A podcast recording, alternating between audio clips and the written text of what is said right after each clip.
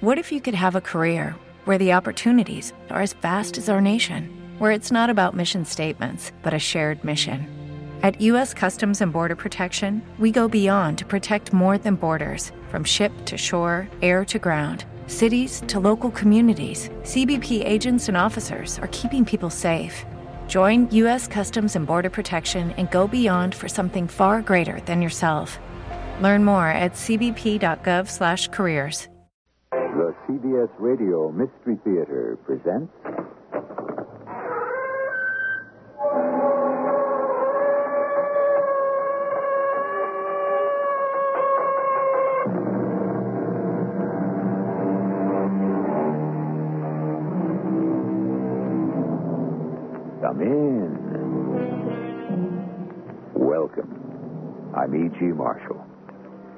From 1861 to 1865, the people of the United States were engaged in a murderous civil war.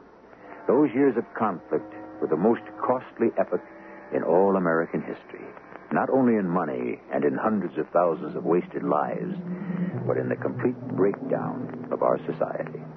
It became, in many places, what was called a war between brothers, especially in some of the border states, where the sympathies of the citizens were sharply divided between the causes of the North and those of the South.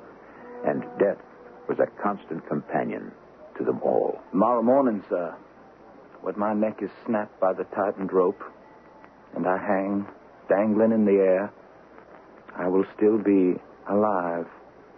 In pain, but alive. And once I'm finally what you call dead, all it will mean is an end to that pain. Your conclusion? Why go to the trouble of causing me pain one moment, only to end it bountifully the next? It seems hardly worth the trouble.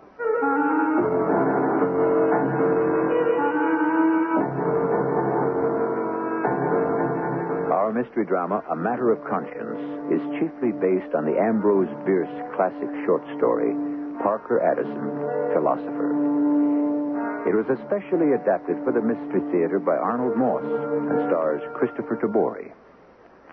It is sponsored in part by Buick Motor Division and ARM, Allergy Relief Medicine. I'll be back shortly with Act One.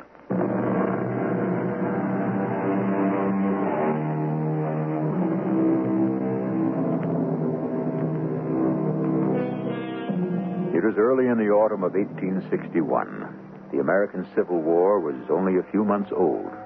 To most Americans, the idea of hunting down and killing their own countrymen was still an unusually disturbing experience and a little unreal. The thought that the enemy they were shooting at, and who was shooting at them, was not from another part of the world speaking a strange and alien tongue, but another American, still took getting used to. But it wasn't long before that changed. Whatever compassion there might have been began to give way to the cold, unrelenting hatred of the enemy. Detail! Stand. Detail! Ready? Aim! Fire!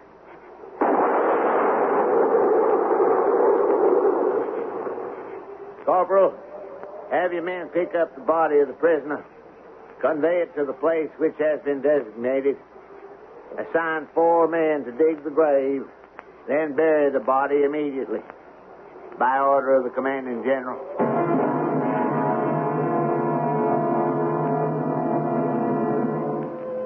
Would you care for another egg, Parker? No, thank you, Mother. You've hardly touched your breakfast, son. Not very hungry. Well, Mother, you must stop fretting about me. Remember, I'm, I'm a big boy now. You're the only son I have. And with your father going off to the war, you're the only man left in this big house. That won't be for long, Mother. What are you saying? I can't stay out of the war much longer. Parker, you're so young. I need you, Parker. I need you desperately. So before you decide to do anything rash... I'm going to have to leave you, Mother. I, too, am going off to war. No. I've already signed up When do you go? this morning. This morning. The Union regiments that arrived last night have taken the town. The Southern troops were badly beaten. They're in retreat. I know that. But just the same, I wish I had waited. Obviously, there's nothing I could have done to stop you. Thank you, Mother. Ah, I, your father, all the rest of the boys in gray will be very proud of you. And I'm sure Lorinda will be the most proud. I'm not so sure. Have you told her your decision? Not yet, Mother. I wanted you to know first. Well, she has the right to know. Lorinda's going to be your wife. Mother, it's quite possible you all may not be so proud of me. Why do you say that? My deepest convictions, what I believe about this war, are not, I fear, exactly the same as yours and Father's, or even Lorinda's. We all have a right to our opinions. That's what we've always tried to teach you. And if your philosophy differs a little from ours, My well, philosophy differs more than a little, Mother. I've signed up with the Union Army. I'm a sergeant in the Army of the North. I waited for my mother to burst into a flood of uncontrollable tears. Instead, her jaws hardened into two iron bands. Her eyes became burning coals of fire. After a silence I thought would never end, she finally spoke. Parker Anderson, am I to believe what you have just told me? That you have joined the enemy? I've been struggling with my conscience for weeks. My sympathies, Mother, are with the North. Then we'll just have to get along without you. Parker, you're a traitor to your country. And a traitor to your loved ones. You must do what you conceive to be your duty.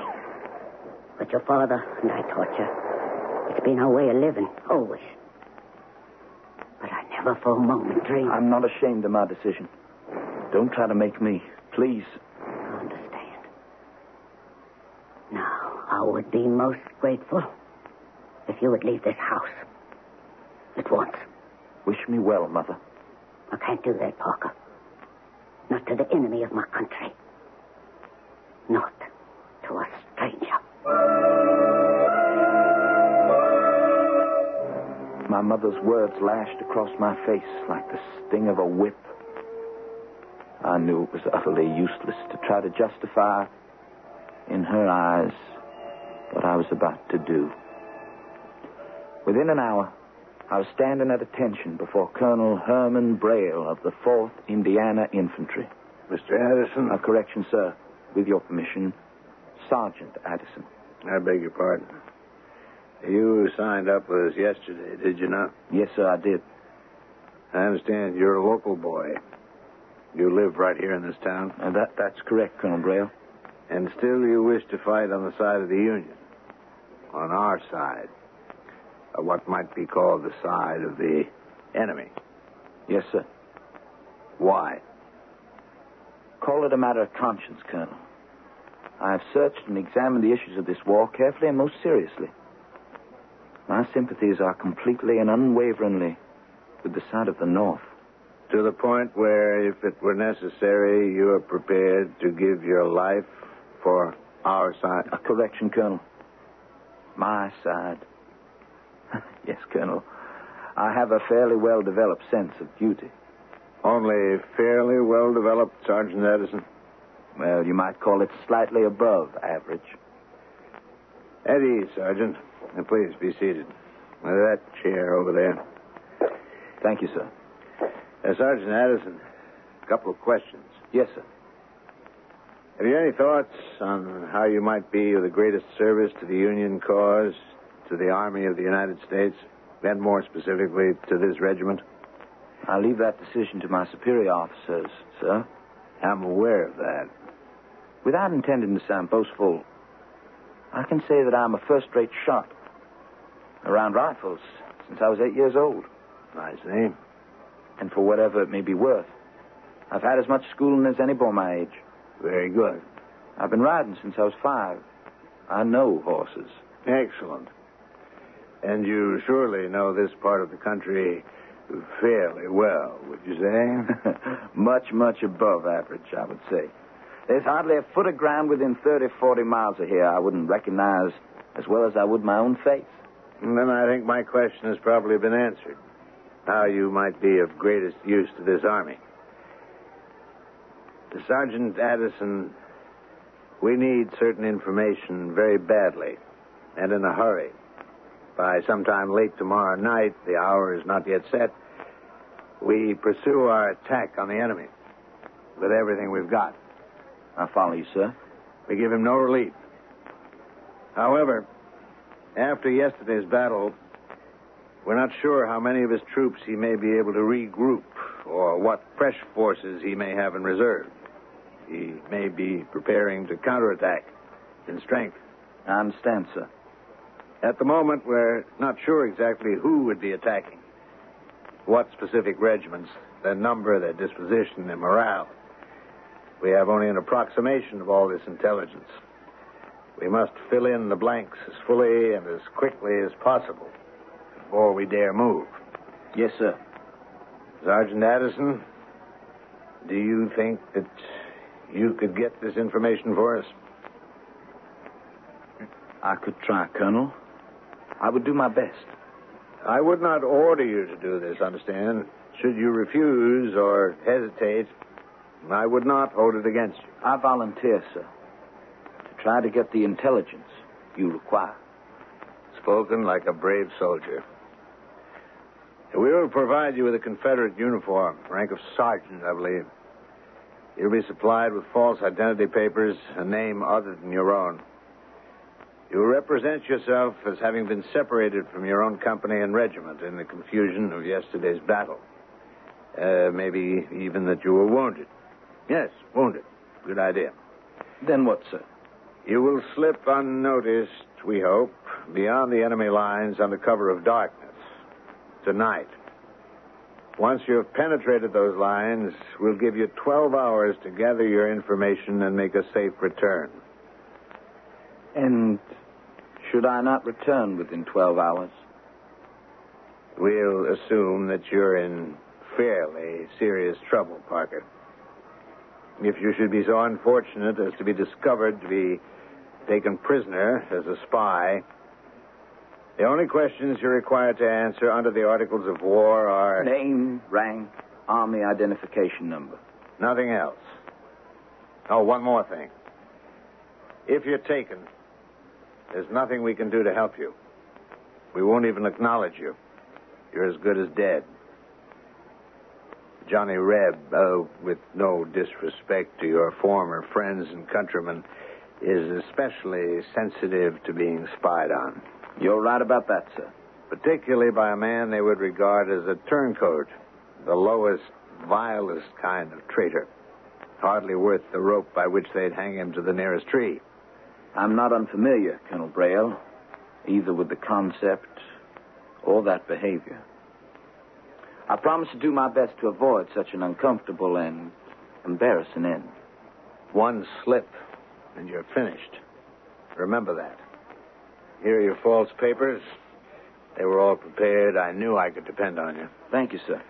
I salute you for your courage. Ah, let's see now. Who are you?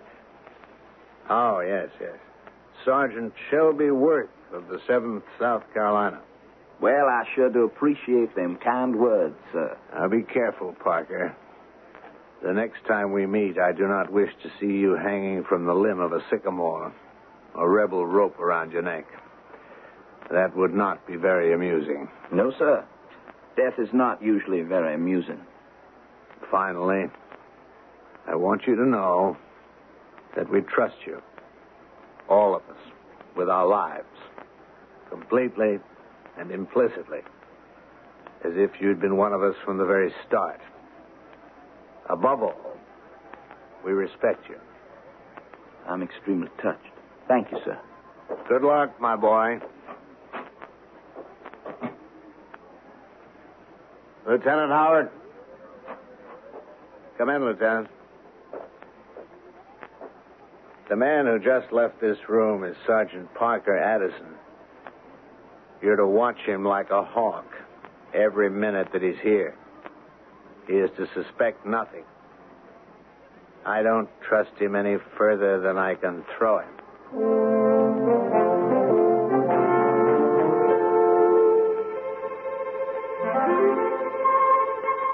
A man who can turn his back on his friends, his family, and his country is a man with whom we may have small sympathy. At the same time, he is a man whose deep moral convictions many of us are compelled in some strange way to admire. This is the course young Parker Addison has chosen. Where will his courageous choice take him? Directly to Act Two.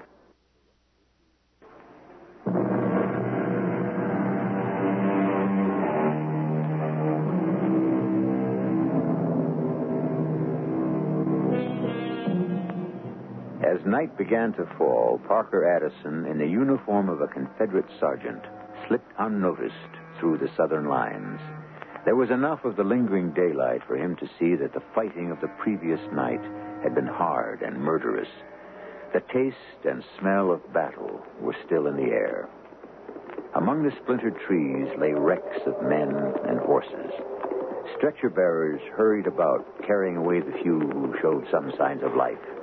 The dead were piled up like so much cordwood, while trenches were being dug to receive them. I raised my hand to my head. It was crudely bandaged to give the appearance of a serious wound. I limped slightly, as, as though I had taken a shot of grape in the leg. Before long, I joined an endless moving line of suffering men, their faces drawn, their ragged uniforms spattered with crimson. A grizzled old soldier hobbled up to me. Yeah, that were a pretty good fight last night, weren't it? Yes, yes, it was. Never seed our boys put up such a fine scrap. Never. that they did. Even if we did take some of a licking. Well, we can't win 'em all, old man, can we? Well, ain't that the truth?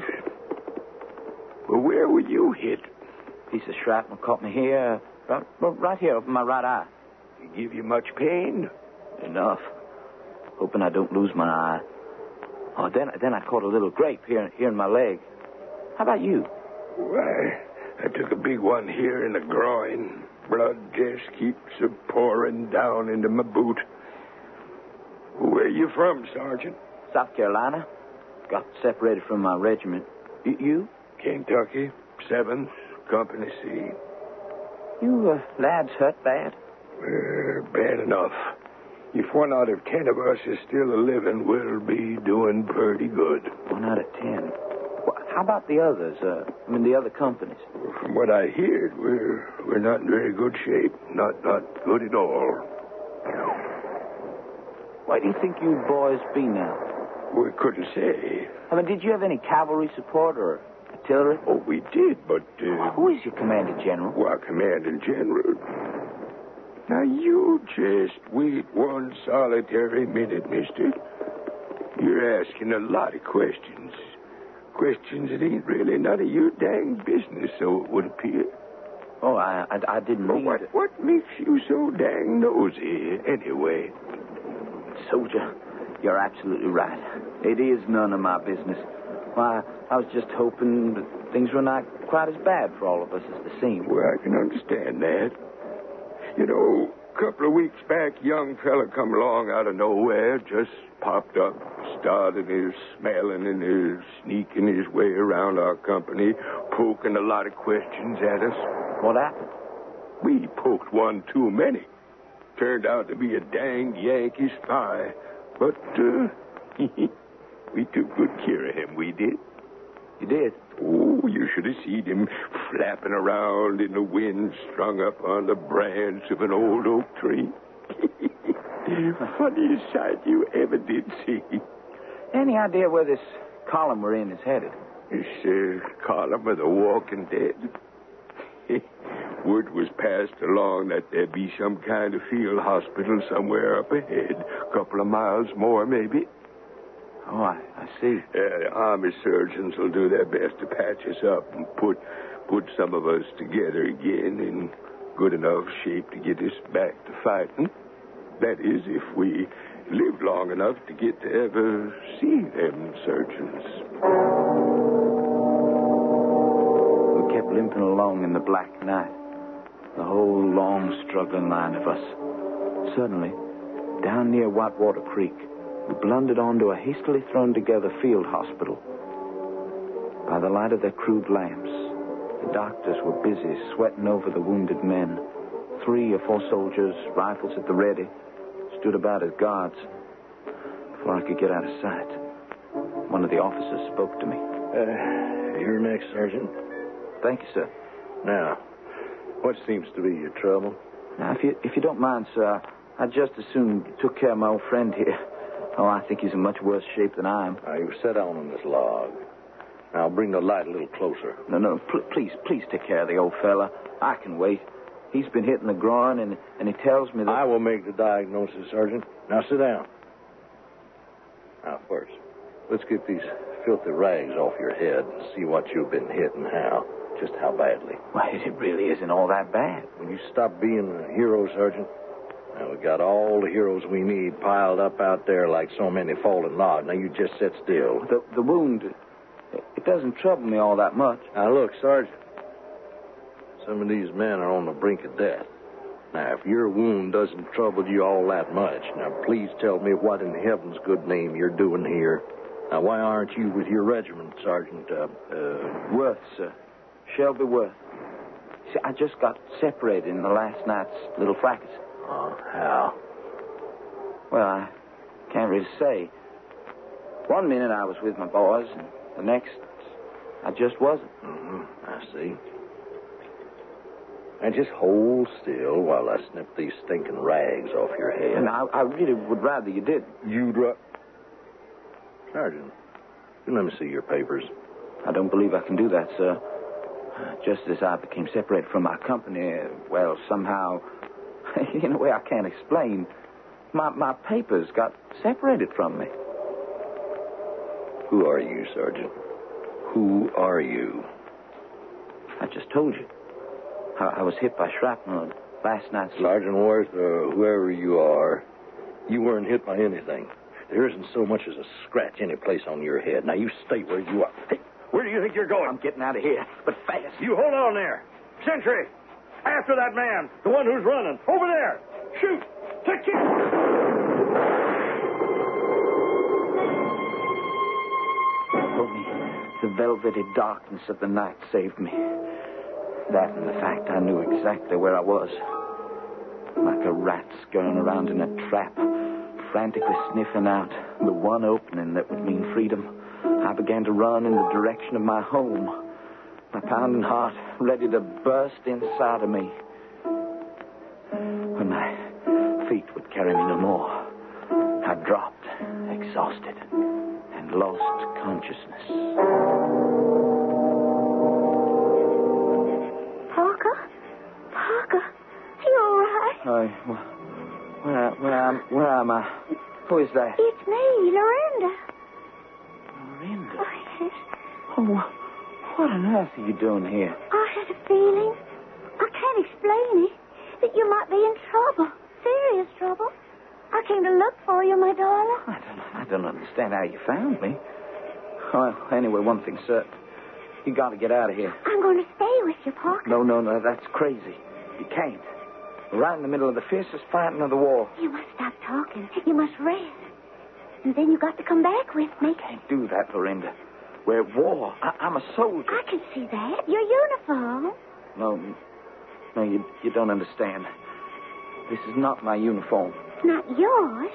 How can that be? I can't talk about it now. We're in the gravest danger here. You've got to leave, Lorinda. Not without you. I won't.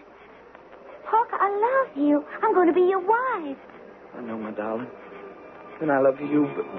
Oh, but please, please go back home. I'll take good care of myself, I promise. I'd be much happier if you came with me. You'd be safer. Parker, come with me and rest, rest, rest. Come with me. You're under arrest. Come with me. Who are you? Well, where'd you come from? That's the man, Captain. The one who ran away while I was examining him. Thank you, Doctor. Where's Lorinda? Who? Lorinda? The girl I'm going to marry. I don't know what you're talking about. You fell, hit your head on this rock, and passed out.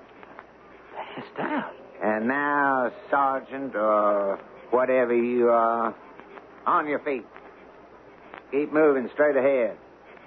And remember, the shooting end of this rifle is sticking right into the small of your back. A while later, I was led into a wall tent about eight by ten feet, lighted by a single tallow candle stuck into the haft of a bayonet. An old rag carpet covered the earthen floor. A tattered leather trunk, a chair, and a roll of blankets were all else that the tent contained. At the further end, a silver haired general sat at a pine table, busily writing. The captain who had arrested me was posted at the opening of the tent. Rain was drumming down on the canvas.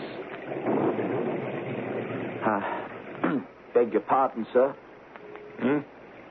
I believe, General, you you want to see me. Oh, yes, yes, yes, of course. So I did. Prisoner I. Oh, no. We'll follow the rules of war. State your name. Since I'm to lose that at daybreak tomorrow morning, along with everything else, I too will follow the rules of war. The name, sir, is Parker Addison. Your rank? A somewhat humble one. You see, commissioned officers are considered much too precious to be risked in the perilous business of spying. I'm a sergeant. A Sergeant. A lowly sergeant.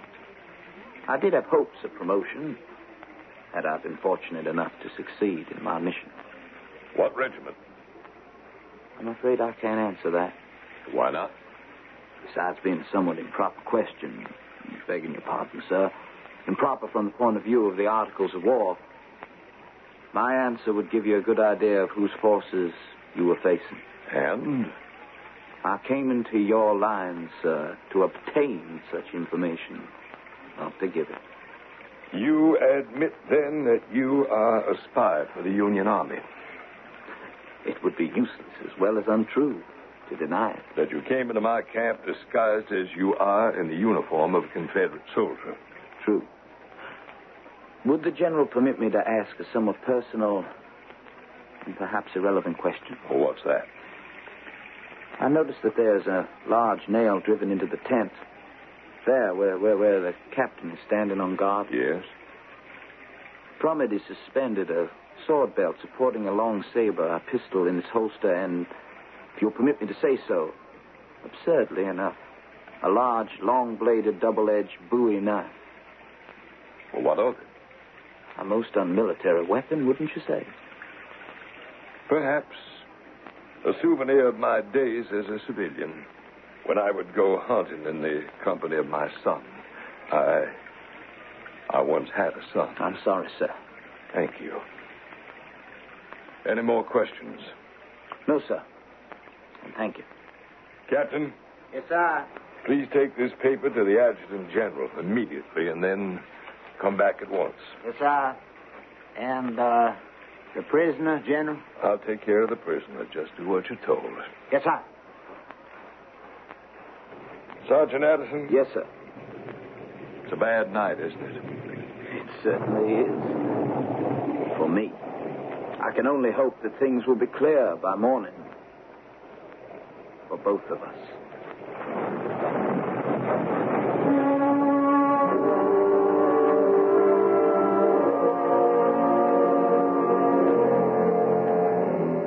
Times of war, an ordinarily gentle person, in almost no time at all, will often be transformed into a hardened, impenitent mechanism who can sleep soundly on a hill that trembles with the thunder of great guns, play cards among the dead faces of his closest friends, or, without blinking an eye, calmly and coldly assign another man to.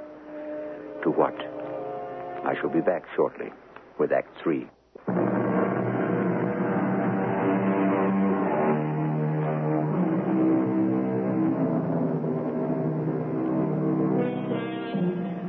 A stormy night in the autumn of 1861, somewhere in the South, one of the earliest battles of the Civil War has just been fought. The driving rain cascades in torrents upon the canvas of the Confederate general's tent. The elderly officer sits at his rough pine table. He has just given a folded paper to a sentry with the order that it be delivered immediately to the adjutant general. The general's young prisoner, a spy for the North, stands before him at attention. You are aware that what you have done is a capital offense, the punishment for which is death. I am, sir. Can you guess what was written on the paper I just handed the sentry? I'm usually not very good at guessing, sir. It may be my immodesty, even my vanity. But I venture to suppose that I was mentioned in it. Your assumption is quite correct. The memorandum to the Adjutant General is an order to be read to the troops. It concerns. My execution. Correct, sir. It also contained notes for the guidance of the Provost Marshal in arranging some of the details of that rather special event. Special, sir. Was not every day that a Northern spy falls into our hands, particularly a Northern spy who was born and raised right here in the South. I hope, General, that the Provost Marshal will arrange the spectacle with taste and with intelligence. I'm sure he will. Uh, one question. All you like, sir. Have you any arrangements of your own that you might like to have carried out? Any messages to your friends, your family, your loved ones? Do you wish to see a chaplain? A chaplain? At daybreak? At five in the morning? No, I couldn't think of being so inconsiderate of another man's sleep. Well, besides, I could hardly expect to secure a longer, more pleasant rest in heaven by depriving a chaplain of his rest. Do you mean to go on to your death with nothing but these silly jokes on your lips? One hardly jokes about death. I would have no way of knowing about that, sir. You see, I've never been dead before. This is all very new to me. And you will not be serious.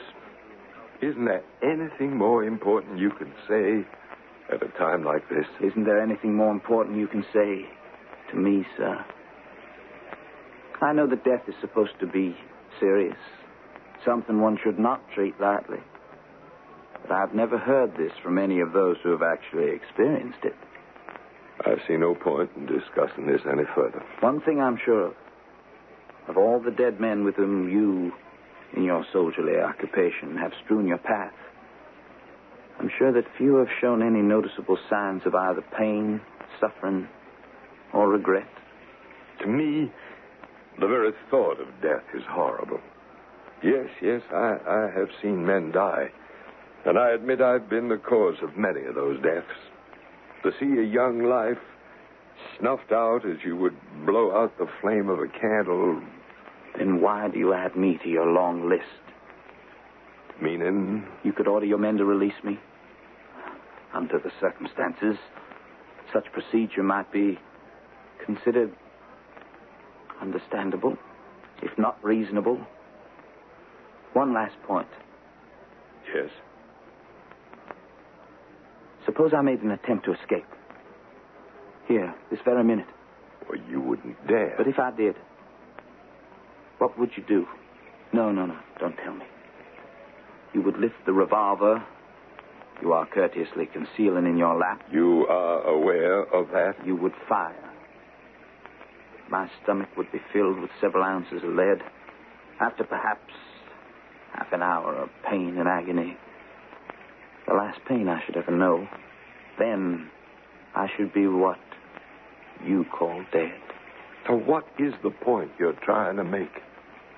Tomorrow morning, when I am hanged, when my neck is snapped by the tightened rope and I hang dangling in the air, still alive, in pain, but alive, I'll be looking forward to the moment of my actual death.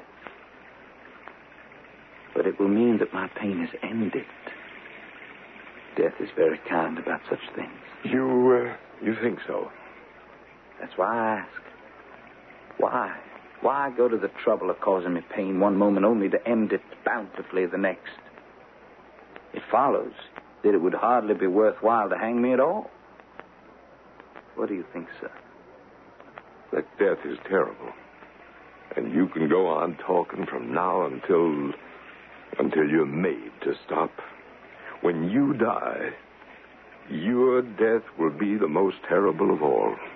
To you, and as you must realize, to me.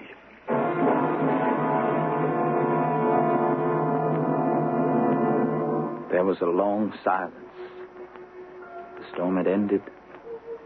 The general sat there impassive, as if his eyes were mounting guard over me, while his mind concerned itself with other matters. Finally, he drew a long breath, shuddered, as if he had wakened from a dreadful dream, and, as though talking to himself, kept repeating, Death is terrible. This man of death. Death is terrible. General, you sent for me? Huh? Who, who, who, who's that? Uh, Captain Hasterlick, your provost marshal. Of course. Come in, please. Thank you, sir. I got your message from the adjutant general. Yes, of course. Captain Hasterlick, this is the Yankee spy who was captured inside our lines in a Confederate uniform. He has confessed. Yes, sir. I believe the storm has passed. Yes, sir, it has. It's clear night, moon shining. Good. As I wrote the adjutant general, you're to take a file of men, conduct the prisoner to a firing squad, and have him shot. Shot? Yes, sir, at once. No, you can't mean what you're saying. I'm not to die until morning. I never said a word about your dying in the morning. Of course you did. No, it was you who have been speaking in terms of tomorrow morning at daybreak, not I. That was an assumption of your own. You die tonight. But, but why? Why are you doing this? General, I'm to hang. I'm not to be shot. Well, it'll take at least two hours to erect the gallows. You wouldn't hang me from a tree, would you? And certainly not shoot me. What difference does it make? Spies are hanged, not shot. I've my rights, rights under military law. Captain Hasterlick, proceed with your orders. Yes, sir. Prisoner, face the opening of the tent. The point of my saber is quite sharp. Now forward, toward the tent opening. It was three short steps to the tent pole. I sprang toward it like a cat. Seized the handle of the long Bowie knife that was hanging there.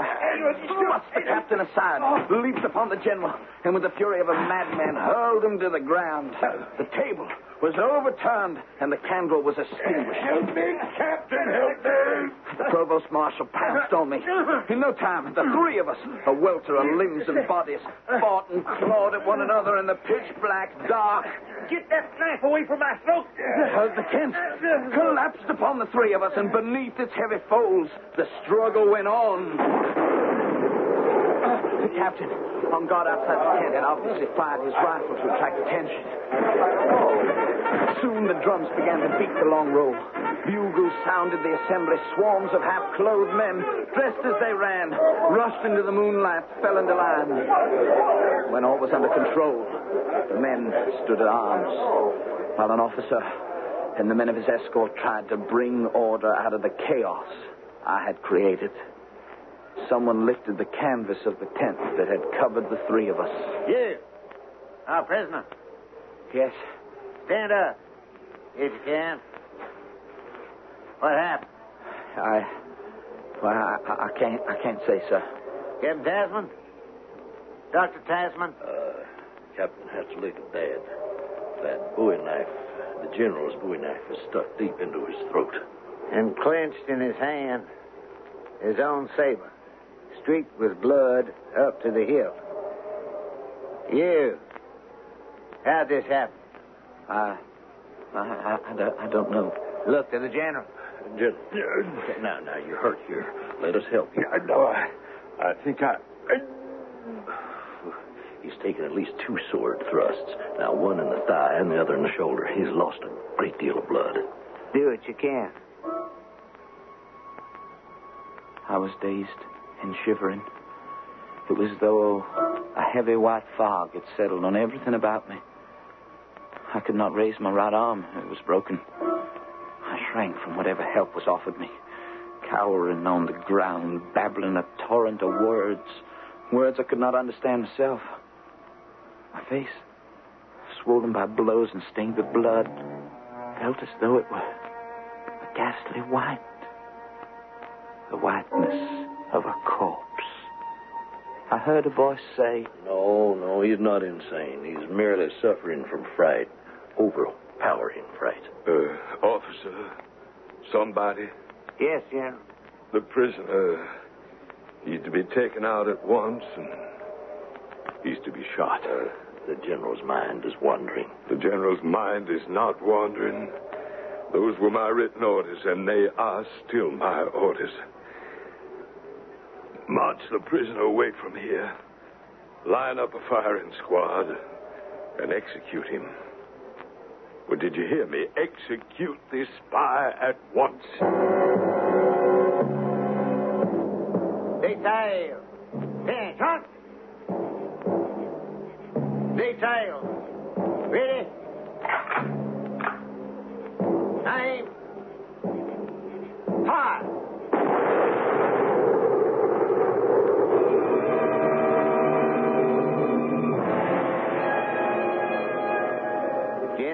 Your order has been carried out. The prisoner Parker Adderson is dead. How silent everything is. How very silent. Is there anything else, sir? Make sure the prisoner's body is taken to his home and placed in the family's burying ground. Where would that be, sir? The prisoner had no identification. His home is quite near here. But he was from the north, a Yankee. No, he was not. You knew the prisoner, sir? The man you have just shot to death was Parker Adderson, my son, my only son. And my body is to be placed next to his. Of course, General Adderson. Of course. Thank you, Captain. I feel so calm. No suffering. No pain. Maybe this is what Parker meant by death.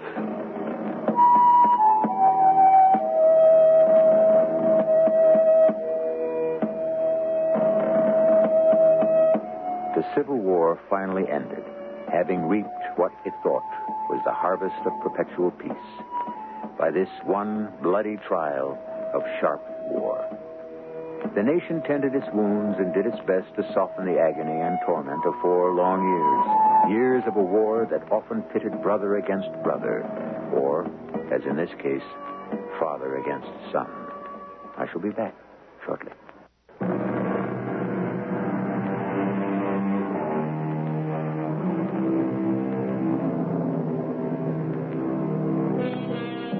Ambrose Bierce, the author of the short story on which this dramatization was based, has been praised for being among the few American writers of the past hundred years with the uncanny ability to reveal man as a proud but helpless figure in the clutch of a ruthless destiny.